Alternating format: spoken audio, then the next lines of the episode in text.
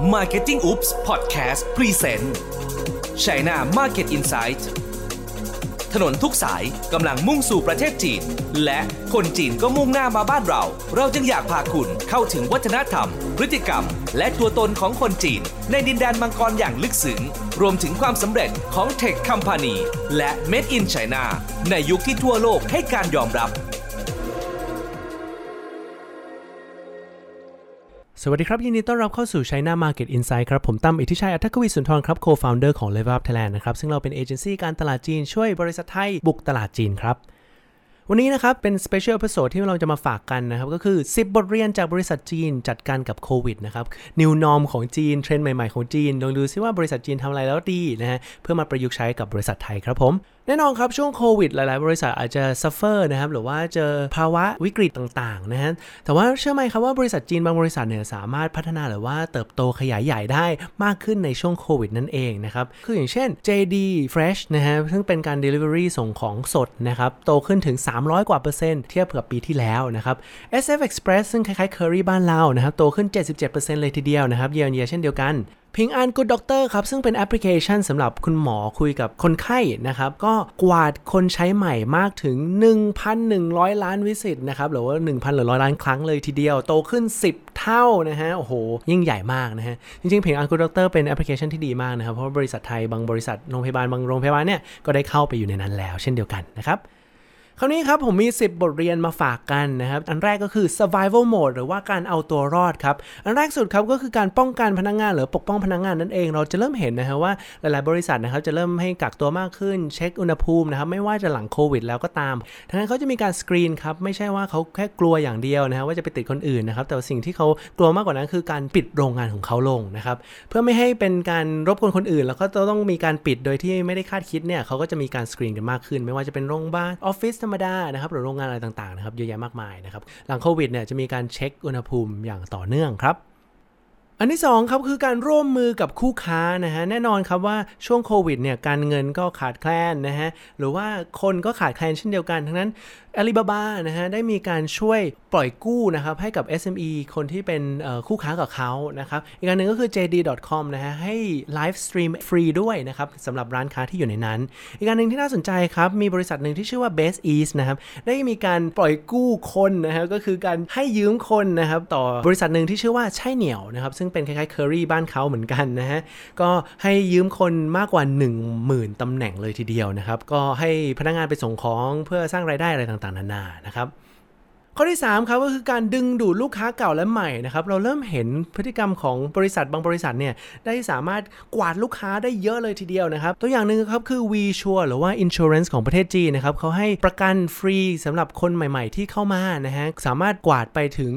25 ล้านคนภายใน 20 วันเลยทีเดียวนะครับโอ้โหเยอะมาก อีกบริษัทหนึ่งที่น่าสนใจก็คือ Spring Airline เป็น low cost airline ของประเทศจีนครับมีตั๋วราคาถูกมาแจกกันนะฮะลดราคาถึง 250 บาทนะครับถูกมากเลยทีเดียวในการบินข้ามจังหวัดไปนะครับนั่นก็คือวิธีการกวาดคนเข้ามาในช่วงโควิดครับเขาจะได้มีฐานข้อมูล แล้วก็ทำ remarketing ได้ในอนาคตครับ 4ครับก็คือการเคลื่อนย้ายคนนะครับเราจะเริ่มเห็นว่านอกจาก Base East นะครับที่ให้ยืมคนไปทำตำแหน่งในใช่เหนียวนะครับจริงเหอหมาก็เริ่มจ้างคนมากขึ้นนะครับอีกบริษัทหนึ่งที่น่าสนใจก็คือ Perfect Diary ครับเป็น cosmetic ของประเทศจีนนะครับเขาให้คนที่ทำออฟไลน์ขายออฟไลน์อยู่แล้วเนี่ยมาเปิด WeChat Group ครับมากกว่า 10,000 WeChat Group เลยนะครับเพื่อทำการขายผ่านทางช่องทางนั้น ดึงดูดเอาคนเข้ามานะฮะแล้วก็เอาผู้เชี่ยวชาญทางด้านแบบ cosmetic ต่างๆเนี่ยเข้าไปอยู่ในกลุ่มพวกนั้น จะได้ขายได้ผ่านทาง WeChat ครับผม ข้อที่5นะครับจะเป็นหมวดหมู่ใหม่ชื่อว่า opportunistic นะครับหรือว่าเปิดรับโอกาสช่วงโควิดนะครับคือออนไลน์หรือ digitization เราเริ่มเห็นเขาว่าหลาย ๆ บริษัทเนี่ยก้าวเข้าสู่ออนไลน์มากขึ้น Gucci ขายออนไลน์ Louis Vuitton ขายออนไลน์นะครับโอ้โหมีแบรนด์เนมมากมายขายออนไลน์ บางบริษัทที่ยังไม่ทันทำอะไรนะฮะหรือมีแพลตฟอร์มออนไลน์ก็ใช้โทรศัพท์หรือแชทเอานะครับแต่ว่าอันที่น่าสนใจครับก็คืออย่างเช่นหนังเนี่ยแทนที่เขาจะไปออกโรงตามธรรมดาเพราะหนังโรงหนังปิดใช่ไหมเขาฉายผ่านออนไลน์นะฮะบริษัทชื่อ ByteDance ByteDance นะครับเป็นเจ้าของโตยินนะครับแล้วก็ TikTok นะฮะแล้วก็ซีกวานั่นเองนะครับมียอดวิวนะครับของหนังเรื่องหนึ่งเนี่ยที่ชื่อว่า Lost in Russia เนี่ยมียอดวิวมากถึง 600 ล้านวิวภายใน 3 วันเลยทีเดียวนะครับโอ้โหถือว่าเยอะมากนะครับอีกตัวอย่างหนึ่งครับที่ไม่แพ้กันนะครับก็คือเป็น VR property นะฮะใช้ VR เนี่ยในการดูห้องคอนโด ก่อนจะซื้อคอนโด ตัดสินใจวางเงินอะไรก็ตามแต่นะครับเขาสามารถกวาดยอดวิวไปได้ถึง 10 ล้านวิวเลยทีเดียว จริงๆ นอกจากนี้ก็จะมีพิพิธภัณฑ์นะครับเข้าใจว่า Forbidden City ใน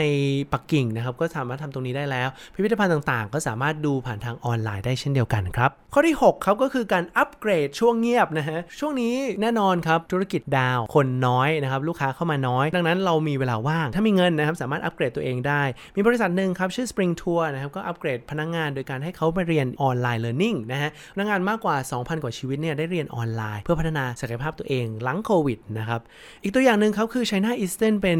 สายการบินในเมืองจีนนะครับเขาก็ได้เปลี่ยนเอาที่นั่งออกให้หมดนะครับ แล้วก็เปลี่ยนกันเป็น cargo flight คือขนของบินข้ามประเทศนะครับ หรือข้ามเมืองกันนะครับ ส่งของแทน ในอาทิตย์หนึ่งเนี่ยเขาสามารถทำได้ถึง 1,000 กว่าเที่ยวบินเลยทีเดียวนะครับ ก็ถือว่าเป็นการหารายได้อีกวิธีหนึ่งแล้วกันนะครับ ข้อที่ 7 ครับก็คือเราเริ่มเห็นนะฮะว่าเอกชนกับรัฐบาลมีการโคกันมากขึ้น แล้วผมคิดว่าจะมีการโคกันมากขึ้นต่อไปนะครับนอกจากเอกชนบริจาคเงินเพื่อสร้างโรงพยาบาลแล้วนะครับก็จะมีอันนึงที่น่าสนใจมากเขาชื่อว่า health code นะครับ health code คือรัฐบาลจีนเนี่ยอยากจะลองดูว่าคนไหนนะครับควรจะกักตัวนะครับคนไหนสามารถเดินทางได้นะฮะเขาเลยโคกับ Alibaba กับ Tencent เนี่ยออกเป็น QR code ขึ้นมาเวลาคุณจะเดินทางไปที่ไหนก็ตามแต่ต้องสแกน QR code ตัวนี้นะฮะแล้วก็ถ้าของคุณเป็นสีแดงก็ห้ามเดินทาง ถ้าเป็นสีเขียวนะครับก็สามารถเดินทางได้ ถ้าเป็นสีอื่นๆเนี่ยก็คือต้องเฝ้าระวังนู่นนี่นั่นกักตัวเป็นเวลาเท่าไหร่ก็ว่าไปนะครับเขามีการ roll out กับ Alibaba กับ Tencent นะฮะก็สามารถทำให้หลายๆ คนเนี่ยใช้ได้อย่างรวดเร็วทันใจเลยทีเดียวครับ